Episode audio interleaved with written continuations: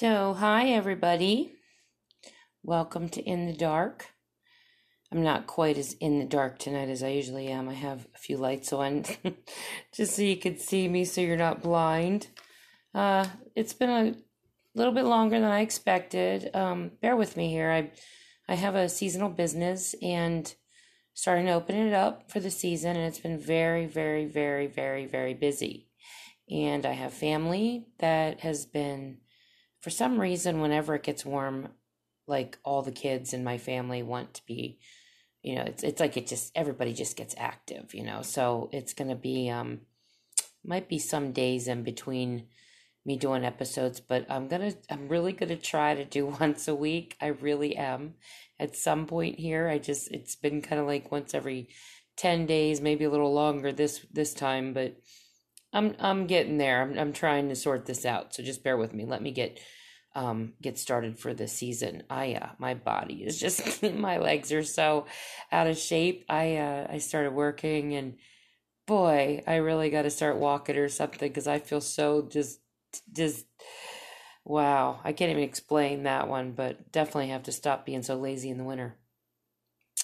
Um, I got some, got some stories tonight to read to you from listeners that sent in some things. I'll, I'll read three of them.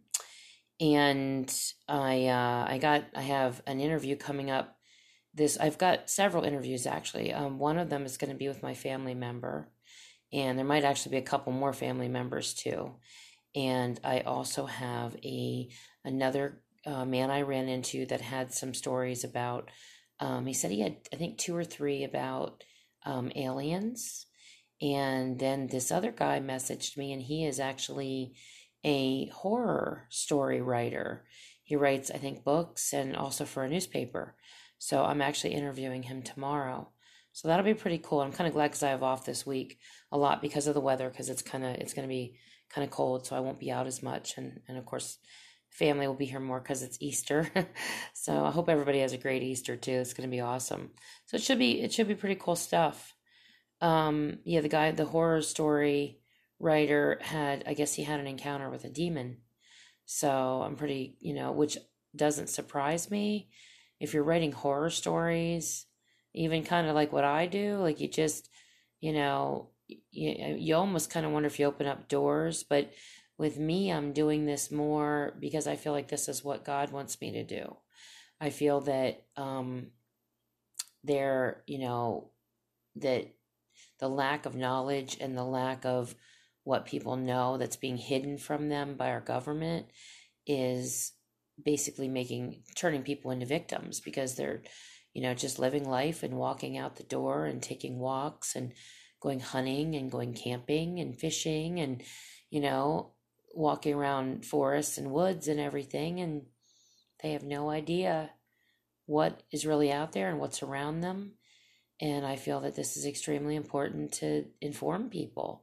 I was just listening to another episode tonight of David Paulides. He's got, there was three more missing people he brought up. I mean, he's just got, I don't know how many cases of missing people that, you know, the, the evidence and the way they're killed and the way they're found. Some of them are never found. It's very supernatural stuff. It, it's even, this is coming from a man that was a private investigator and police officer his whole life and was approached, you know, just randomly approached by men of the National Forest Association and brought him into this. So he went into this blind, not knowing or believing in anything that was supernatural. And ever since he's done these investigations, he is a firm believer now in, you know, alien abductions and Bigfoot and dogmen, and you know, he spent time with the Indians to review their legends, and I mean, this just goes on and on and on. So this stuff gets crazy.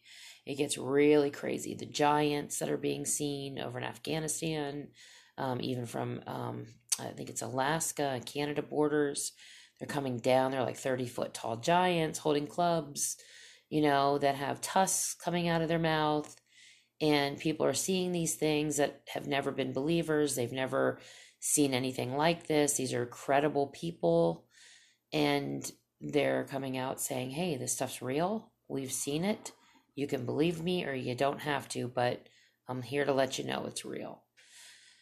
So it's just, um, it's just, I think it's extremely important that we get the word out and we spread this word to as many people as we can, even if they say you're nuts, at least spread it, because it's still going to plant those seeds and it's going to let people think about it and maybe even be a little more cautious when they're out in the woods or wherever they go, because there's always that what if, you know, what if the stories that I heard have any truth to them. And people do think about this stuff, you know, or at least you warn them, you know. So I think that's really important. We've been having um, my mate of twenty-four years now has been having sightings out back again. Um, I know in some of the other episodes I talked about some of the um, stuff that goes on around my house. I live in, in a very, um, it's an interesting area. It's kind of like it's in town, but it's remote at the same time. And we're kind of up on this hill, and it's, it's even hard to get down in the wintertime. And um, it's like, it's kind of foresty, because Pennsylvania is very foresty. In fact, there's been a lot of sightings in Pennsylvania, and he's been going, he goes out back. We have this garage that's probably, oh gosh, maybe I'm terrible with, with, um, dimensions and measurements and stuff, but let's just say it's a hundred feet away from the house, and it's, it's a good distance from the house, and it's out back where the, it's kind of foresty, very private. And he keeps seeing these orbs, and he was just seeing like one or two. And then he saw, he kept hearing, he's continuing to hear something on the roof that is like lifting off, and it's heavy. And you gotta understand the garage is two floors. Like, so to hear something on the, on the roof is saying something, because we have a whole other second floor on the garage. Um, but he keeps, he keeps, you know, hearing stuff up there and feeling vibration. And um, he said the other night he went out back, and there weren't one or two orbs, there were multiples. He said there must have been five of them, and they were, they weren't, there wasn't really a color to them. They were just like, almost like translucent, he said, like where you couldn't even really tell a color. They were just these round orbs that were like the size of like a basketball. And he said they just, he just got out of there. He was like, I didn't, I don't stick around when I see them, you know. Um, it's been very well documented and noted that Bigfoot and Dogmen both, they, that a lot of people will see orbs floating through the forest before they see a sighting or after they see a sighting. So this sounds like it's it's like a, a mode of transport for them, like it's some kind of an interdimensional way that they travel. And I truly believe at this point that we very well could have some unknown uh, Bigfoot or Dogman activity out, out back where I live, and we just don't know it. So I really do want to get those cameras up outside, because I think that it would be fascinating to, um, you know, see if we could catch anything. Although I know a lot of the times they don't let people record stuff, like you can't really get good recordings, if anything at all, or they take it, or, you know, but then there are times when people do get, there's been some really good evidence coming out with a lot of people getting some really good clear pictures and, you know, footprints and stuff like that. I've never seen any prints or anything, but boy, you definitely, you just get a feeling sometimes when you're out there. It's a very interesting place we live in. It's, it's just, you just have to feel it. Like you can just feel this whole vibe around where we live. Like you can just feel something's off. It's very frightening, because I have to drive in at night. I, I run like a snack bus, and I pull in out back right around where, where Matt sees these orbs. This is where I pull in at night, and it's, I don't get done working until nighttime, till after dark, because that's when, you know, I'm just out running around till like eight and nine o'clock at night. And so when I pull in, it's really pitch black out there, and you just get this really crazy feeling that something's really off. And so what I started to do was, now I started to pull my car around out back. I usually park my car up by the house, and I've started to pull around out back. We have two ways of getting to our back. We've got the front way and the back way, and I've been going around and pulling it out there, so when I get home on the bus at night, I can just jump out of the bus, get done, close up, and I still got to kind of grab extension cords and things like that, so it's still scary, although I have started to take like things off the bus that I need to remove at night, um, like when I pull over to get gas and stuff like that, so that kind of saves me some time and some some fear. Um, but I pull the, the car out back there and I just jump right into that. And then I pull up to the house. So it's, it's, it's, it's a lot nicer. And I usually carry weapons and flashlights and stuff like that, but it's really freaky, you guys. It's, it's, I can't explain it. It almost makes you want to move just because, you know, you just feel like it's just an area where like the neighbors aren't around. There's nobody back there. Like it's really freaky and scary and dark. So, and we even have lights on out there and it still just can't, you can't light it up good enough. You know, you just can't. So, but that's what we've been dealing with, orbs out there. And um, I haven't seen them yet, but Matt has. And Matt is definitely not somebody that would make stories up. He he he always doubts stories when he hears them. And he kind of like chuckles and, you know, he, he just, he tries not to believe in anything that he can't prove. So for him to say this, I know it's true because he would not make this up. He just wouldn't. So, so definitely something going on out there. And it's so weird because we've got caves up there too. Like we have, um, right up, we have got, it's, it's crazy because we've got, we live up on like this hill that's kind of mountainous a little bit. Right below us is a stream of water with lots of trees. And then right above this stream of water, we have caves. So, and then we have a cemetery right up the road. And we live on this road that used to be where copperheads and stuff would come because they would, they would, you know, they were trying to, you know, free slaves and stuff. So the whole dynamic of this area is pretty crazy. And it's in Pennsylvania.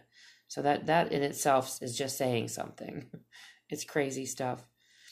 Um, I do want to read you a few stories. I'm, I'm kind of excited about these interviews coming up too, but there's, Uh, a guy too I wanted to mention that Matt works with.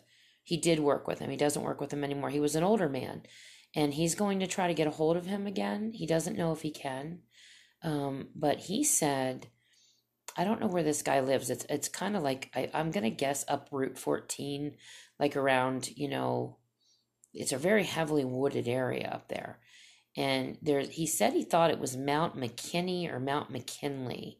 But anyway, this guy he worked with was an older gentleman, and I guess if you go to his house, he's got like all these booby traps and stuff around his house, and I guess his son, his sons would make fun of him because he like literally, he turned his whole, he lives in like this cabin in the woods, and he's turned his whole house into like this booby trap because he, he has seen Bigfoot.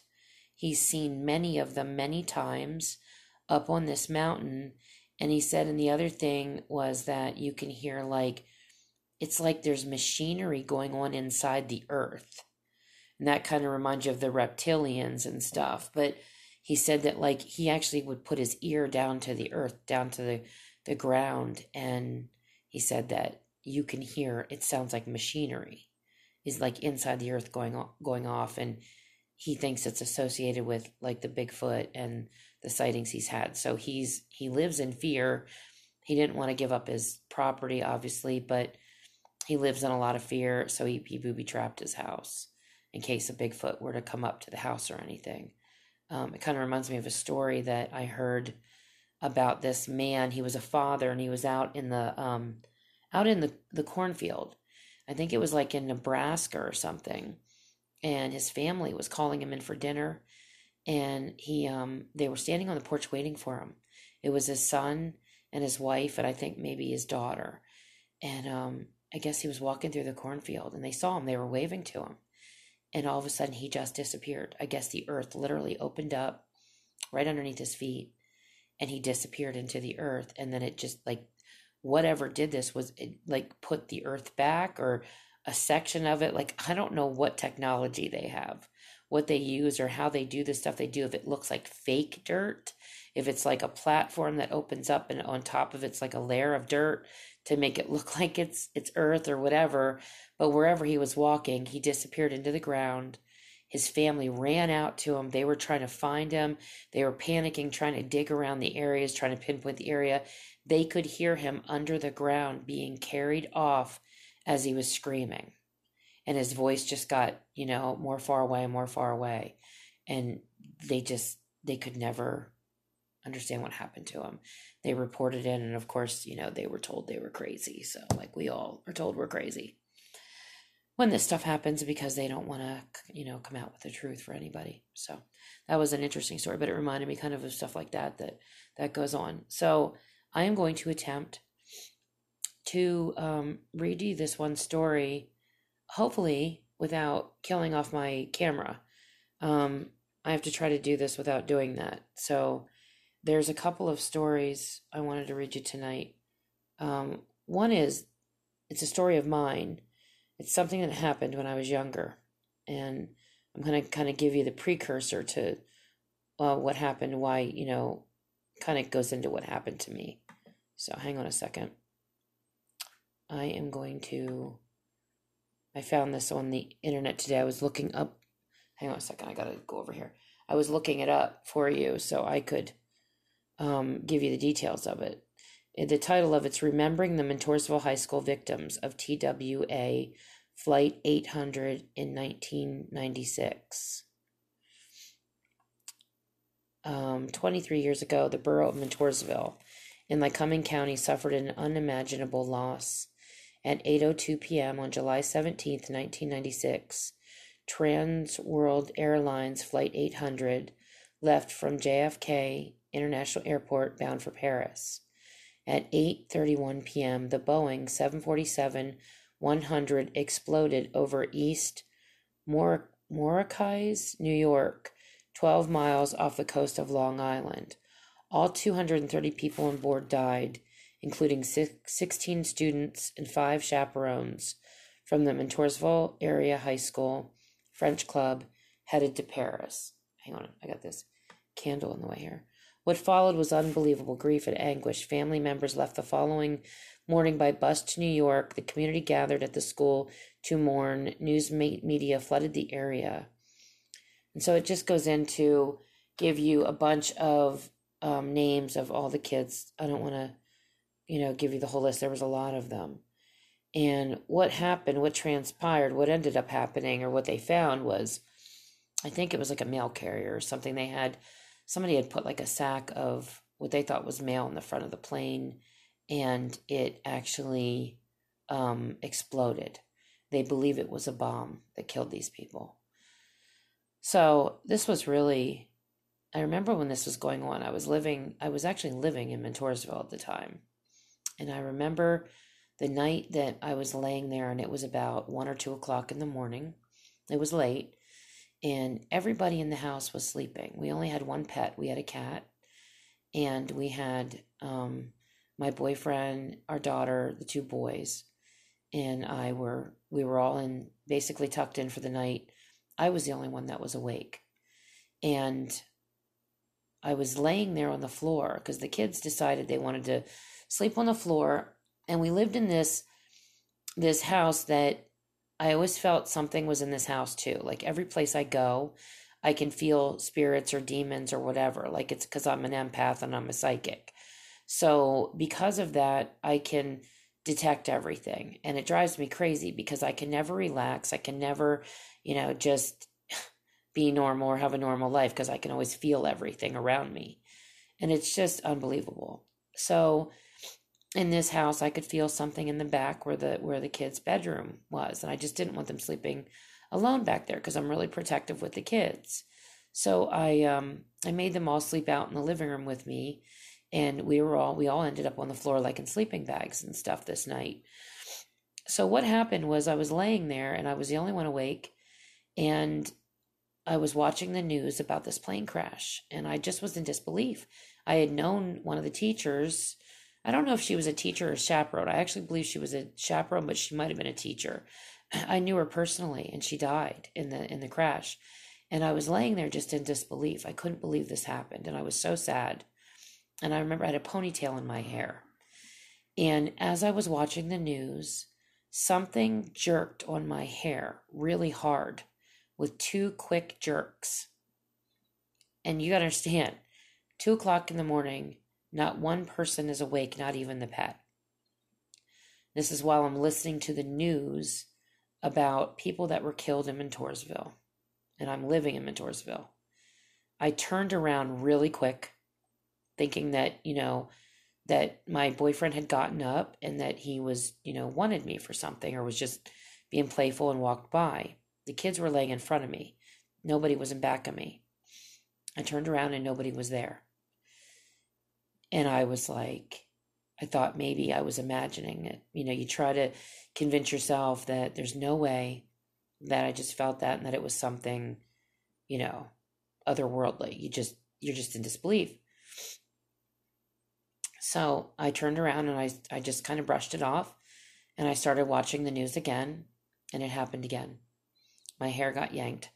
I'm talking hard. This wasn't like, you know, where you kind of catch your hair on a shirt or something like that. It wasn't like that. Something literally took my ponytail, like up towards, I would say halfway up my ponytail. My hair's very long, and they yanked on it twice. It wasn't once, it was twice, and it was a yank. So I turned around really quick, nobody there. I immediately got up, checked the kids, everybody's sleeping, went into our, my boyfriend in our bedroom. He's sound asleep snoring, and the cat is sound asleep between his legs. And I just, you know, I I don't even have the words to describe what this felt like. It was it was really just unnerving. And the fact that I was in the location I was just, I just couldn't get over it. And I couldn't understand who it could be, but you have to understand, like, when you do have psychic abilities, you know, people, spirits are drawn to you. So these were spirits that, these were people that ended up in spirit from the same town I'm in. Possibly one of them might have lived around where I was living, and I knew the one woman. So there might have been a chance they were just trying to, you know, reach me. I don't know. It was just really, it was crazy.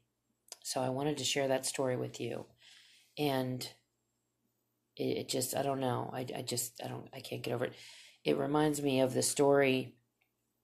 There was a, um, I don't know if you guys remember when um, nine eleven, I know you remember when nine eleven happened. I didn't mean it like that. But when, I think it was the um, the field that they ended up in, in, in Pennsylvania. There, it was, it, I think these were the people that stopped the flight. They stopped the one flight. They took over the flight, and they risked their lives and gave their lives to, to get these hijackers to take them down. And, you know, and just, they knew they were going to die. So the plane crashed in the field in Pennsylvania, and this one F this this group of F B I people were sent, C I A agents, and the one the one of the agents was a woman, and she said when they got to the field, she said the entire field was littered with angels. She could see these angels in warrior garb. She said they were dressed like centurion soldiers, and they were massive. She said they were huge. And they were all over this field, like standing guard. And she said that she knew instinctively the one that stood out in front was the Archangel Michael. And she said that she didn't want to tell her captain right away, but they got back to the, the station, and he knew something was up, and he got it out of her. And he just, he was just in disbelief. I mean, he, he believed her, but he said he just, he couldn't get over it. And neither could she. She said she just, she couldn't believe it. It was like a total revelation of God that day when she got to this field and she saw these angels with her own eyes, and they flickered. They flickered in and out for a moment, but she said they were everywhere, and they were literally garbed up like they were going to battle. They had like breastplates, knee, knee plates, helmets on, like spears, like swords, things like that. It was just, it was an amazing story, but it's, it's a really cool story. I'll have to try to find the link sometime and tell you what it is, because it's really, it's really worth watching this. It's really a neat story. So I am going to try to do this thing I'm doing with the stories. It's kind of scary. Okay, so Allie sent me a story. I'm not going to give her her last name. I'm just going to go by her first name. She sent me an email. She said, hey, let me look here. She said she has a story I might be interested in. She says, I grew up in a very Christian household across the street from a church and have always thought, at least on some level, that my childhood home was haunted by something. Join the club there, Allie. I know what that feels like. It wasn't constant. Sorry, my mouth's kind of dry. It wasn't constant, but I frequently felt a heavy, angry energy in the hallway where the bedrooms and the guest bathroom were. In the room I slept in, most of my life, I would fall asleep listening to music on my iPod Nano. One night, I was putting it down on the floor, dangling it by the headphones. It was spinning around, and the backlight was circling on the walls like a spotlight. For three rotations, I saw the shadow of a man on my wall. He disappeared after the third rotation, but I was scared. She says shitless, and I hate to swear. I ran out to my living room and watched T V with all the lights on until I fell asleep sometime around sunrise. Can't blame her with that one either. I used to do this too. When my older brother moved out, I moved into his old room. I was less scared of his room than mine by a landslide. My dad helped me set up my sound system pretty much as soon as I switched rooms, and I absolutely loved it. My parents went out to volunteer and or go to Bible studies most nights, so when I had the house to myself, I'd blast my music as loud as I could. It's so strange when you hear stories about people that are Christians, and you think that that just automatically protects you, but it doesn't always, unless you know how to fight these battles the right way. One Friday night, my parents had just left for a Bible study they were supposed to lead. The second I heard the garage door shut, I put on music and, cracked, and cranked it all the way up. A few songs in, I heard three very loud, very aggressive knocks at the top of my bedroom door. I checked to see who was knocking, but nobody was there. I called my parents to see if they'd come back, if they'd come back, or if they'd even left in the first place, and they confirmed they'd left a while ago. I looked around and saw that the house was completely empty, so I called my friend and wound up spending the night at her place. Fast forward a few years, and, and in that same room, I had a really strange dream one night. It was from a first-person point of view and took place in my parents' basement. I saw an old woman's hand, gnarled with arthritis, slowly reaching toward my face. She wore red beaded bracelets and had red painted nails. I never saw the rest of her, just her hand and forearm. The feeling of something trying to get my attention woke me up, like when you can feel someone staring at you. I opened my eyes and saw an extremely tall shadow figure standing over my head, slowly reaching towards my face exactly the same way as the woman from my dream. I yelled and jolted back away from the figure, and it just evaporated into thin air. Everyone I've told about that has called it sleep paralysis, but I think it was different since I could yell and move. Definitely different. I think so too. About two years ago, a friend of mine and I were taking pictures of a spooky-looking church in the middle of the night around two a.m. I was kneeling down taking pictures of some roses in front of the church entrance when my friend very gently and very quietly put her hand on my shoulder and told me to look up. Across the street, directly under a street light, was an unnaturally tall black silhouette of a man with grotesquely long fingers. He just stood there motionless. We speed walked back to my friend's car, and when we turned the corner out of the church parking lot, he was gone. The entire car, car ride home and several hours after, we were freaking out at the fact that we should have been able to see features on him, that he was so completely still, that his hands were so enormous, that he was taller than anyone either of us had ever seen. Neither one of us have seen anything like it since, but he reminded me of the figure I woke up to seeing standing over my bed. Anyway, thank you for reading my stories. I hope they're useful for your podcast, and believe me, I couldn't make this shit up if I tried. Ha ha. A friend of mine grew up in a household where his dad practiced satanic rituals, so he's got some truly wild stories to tell if you wanted me to give them to you. Definitely would like that. Um, this is funny to me because a lot of times, like a lot of people will identify some of these silhouettes and figures as this really tall black man, you know, that like that's kind of what it reminded her of. But then in her dream, she's seeing this woman with gnarly hands. It's an old woman. So in fact, it could actually be this old woman, but in spirit form, when you see like the shadow or the spirit form of her where you can't really make out what she really looks like, her features or anything, it actually takes shape of like a male, you know?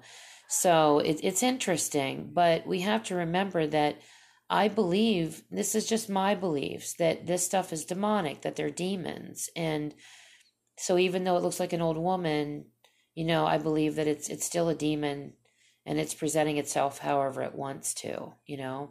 So it's interesting. But I um I enjoyed that story. I'm definitely going to message her back and see if I can get her to tell me the other stories. Now, I had a girl today that messaged me.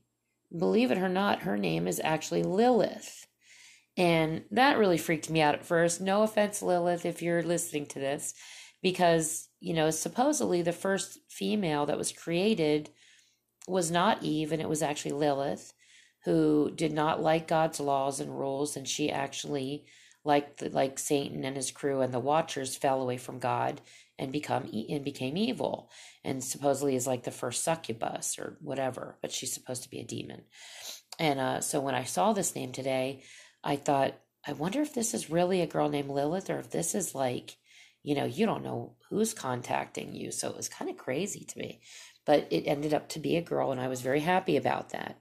So just sending a shout out to Lilith and a hello, and and hopefully I didn't offend you by saying telling the story. So the story I had in mind was something strange that happened about ten years ago in a cemetery.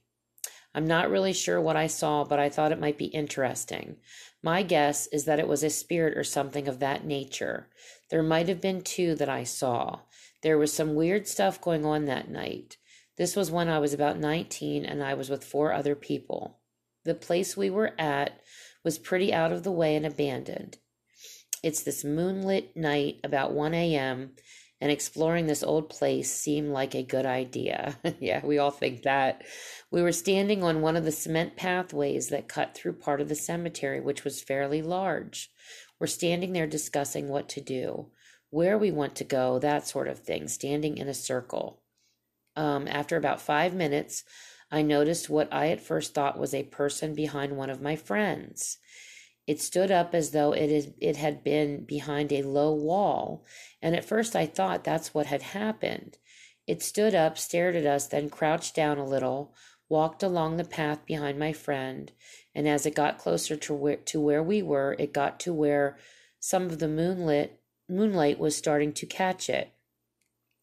This was near some trees, so it was difficult to see much until it got into the light. When it did, it startled me a bit because it looked decayed and somewhat skeletal. Oh, some of the stuff's freaky, isn't it? This stuff is crazy. Give me a second here. I have to, I have to get this up here. I started fumbling with my flashlight, and the thing turns and walks back the way it came, ducking out of sight. I shined the light toward it and didn't see either it or a low wall, just open area where it didn't make sense for it to have vanished. My friend next to me looked at me, and he says, "You saw that too?" At this point, I'm pretty freaked out because now I'm pretty certain it wasn't human, whatever it was, especially because of this disappearing act. There was nowhere for anyone to run and hide, especially not in the span of the roughly four seconds it took for me to get my light on it. The rest of us stood there. I told them what I saw. We stupidly decided to remain in the cemetery to look around. This was about two thousand nine, so smartphones weren't as common, and we didn't have a way to take video or anything. We ended up splitting up, and I went with two people. Two others went a different way. About twenty minutes later, I hear one of the others in the second group shout on the other side of the cemetery. Then he and the guy he's with come running back to the rest of us, claiming that the same thing I saw minutes before was following them around by an old burial vault. They claimed it was keeping its distance and disappeared behind the vault at one point, but obviously I didn't see that, so I've only got their word for it. That was enough for us, and we decided to leave. On the way back to the car, I spotted this humanoid figure lurking behind some headstones, some of those ones with statues on them, the tall, fancy-looking ones, that, that sort of thing. I didn't stop to try and get a good look at this this time, since now I just wanted to get out of there ASAP. It seemed like the same thing I'd seen, and this time it looked like it was creeping toward us as we made for the car. I didn't see anything beyond that. We just ho- hopped in the car and got out of there as quick as we could. Probably not the most exciting thing, but it happened. I think any story is, is, is exciting, really, guys. I don't I don't judge the stories, really. I just read them because, you know, it, it could touch anybody. I mean, people go through very similar experiences, and it's very important. Okay, give me one second. I'm going to take just a little drink here. Give me a second here. Not much left in there. Okay. I have this other story too. An apparently haunted object. Now this is a good one because I had this happen to me. An apparently haunted object. I guess I'll throw this one in here too. Oh, this is the good one. This was something that went on for about a year. Pretty much what happened is a friend of mine, his sister, she found this bronze skull at some shop somewhere.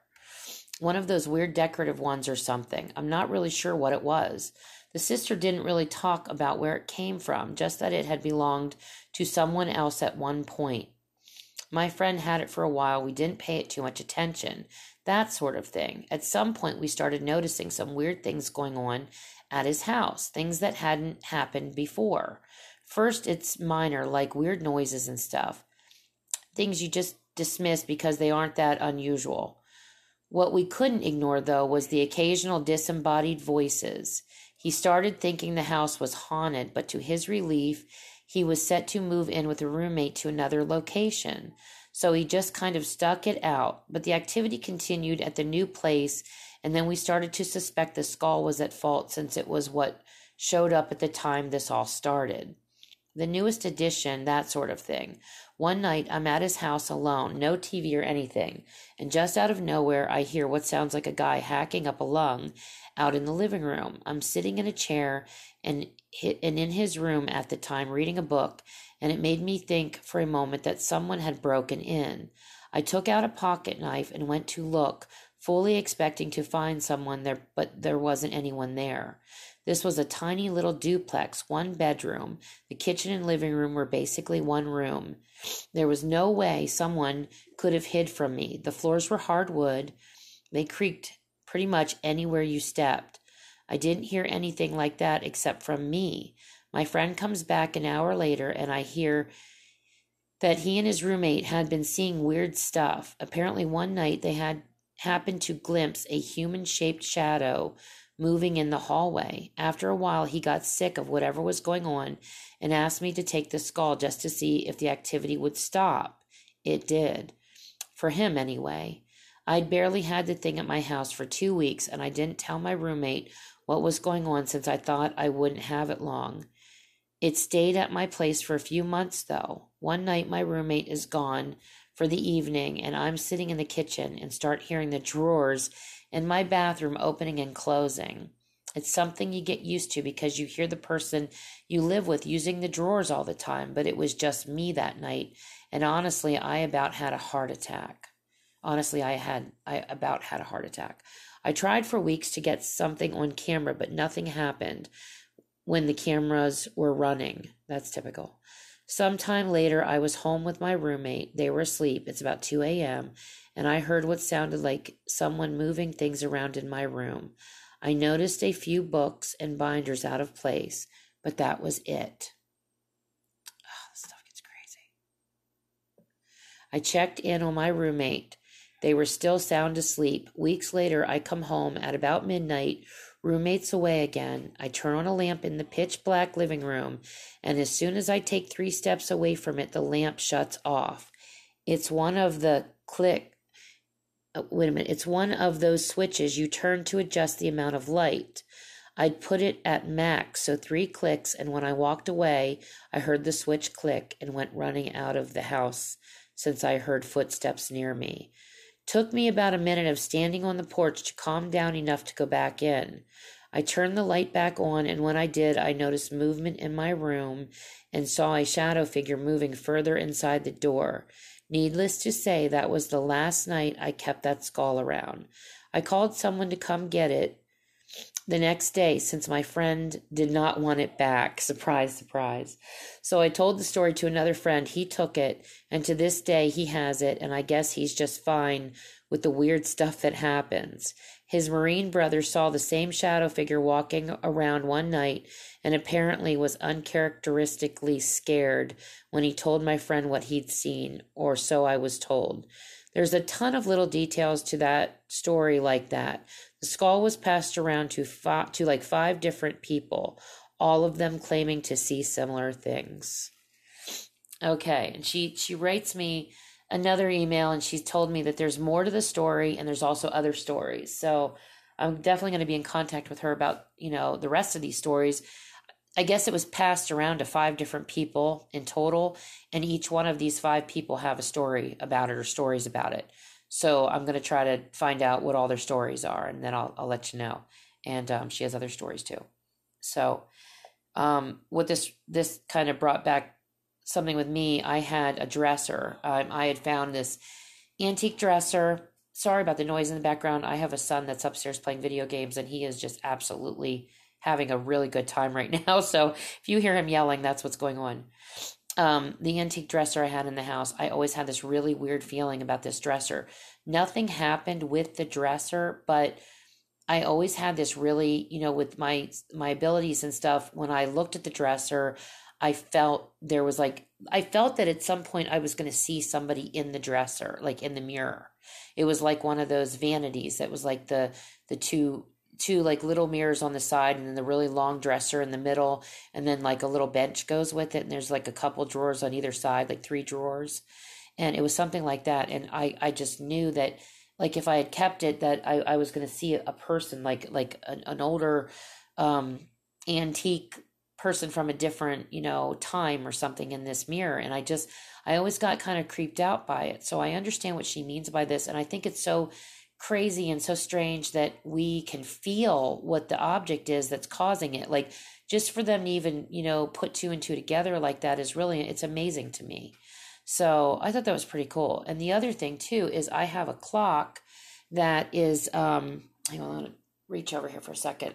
I have a clock that, um, is like this with me. I, this clock I have, um, this is really weird, but I, I might've told you guys this before, but it's this beautiful, it's a regulator clock. And this thing is gorgeous. I'll have to put a picture of it up of it sometime. And I couldn't part with it. It was just beautiful. But every time I want, I would wind this clock, it sat for years. It didn't, I didn't ever wind it because it was broken in the way that like, it would stop like a minute before the hour, and it would never like really, it doesn't like, you know, it would chime like a minute before the hour. So it needed adjusting or something. So I wouldn't wind it for years. And then one year I started to wind this clock. And when I did, every time I wound it, somebody died that I knew, somebody that I really loved, that I was really dear to me. And, and it happened three times. And I thought, my God. And I just, I started making this weird, like association between this clock and, and these deaths. Like I, I just felt like I wasn't supposed to wind this clock. And it had something to do with the fact that the time was off on it. And I don't know where the clock came from. I bought it in an antique shop. And it just, it's beautiful, but I will not wind this clock. You know, I thought about burying it. We didn't even, we talked about destroying it, burying it, burning it. Like we didn't, we didn't know what to do because we didn't want to give it to somebody and then, then have them wind it and then have it affect us too, you know, or even them. Like we didn't want, you know, to affect their family, but even for it to carry over to still be affecting ours or our friends and stuff. So I, I just, we just, I just have it on my wall, my living room, and there it stays. So I just, I don't do anything with it, but it's pretty, you know, interesting and crazy stuff. So I understand exactly what she means about these objects. Kind of reminds you, there was this little um, uh, show on T V called what was it called? Not Stranger Things. It was um, it was about it was a little shop, Unordinary Things, something like that. It was a really good show I used to watch, and it was this shop, antique shop filled with like, you know, like that Annabelle doll, and and it wasn't that doll, I don't think per se, but it was like just stuff like that. But I know that like that's in a museum and stuff like that. But it, it was a shop that had all these objects that were haunted. They're basically haunted objects, or objects that could be the most ordinary thing. It could be just a pen, and somehow or another these demons or spirits attached to these items. And these were supposed to be some true stories. So it, it just, you know, they can attach to anything. So be careful what you bring home. I even heard there was a story about a person that had a piano that this happened with. There's a lot of stories about that stuff. So be careful what you buy and what you bring home. Even like tribal masks and, you know, God, even music and movies and stuff. Things can have spirits attached to them that can really hurt you and affect your life and your family and your home and stuff. So be careful, you guys. So that's all for tonight. I've overdone my time. I like to stick to thirty-five minutes, but I've gone to forty-five, which is awesome. You know, I'm glad that you guys got a little extra. I owe it to you because I've been kind of, you know, slacking a bit with trying to get on here when I should. So I will see you guys soon. Talk to you soon. And um, hope everybody has a wonderful evening. And hopefully I will be back within the week, within a week. You know, I'm going to try for Fridays again. Um, just pray for me that I'm strong and make it through my work weeks, and, you know, I can have extra energy and time so I can do my podcast. I don't want to, I don't want to slack with this. This is really important to me. So you guys take care. God bless you all. And I will talk to you soon. Bye-bye.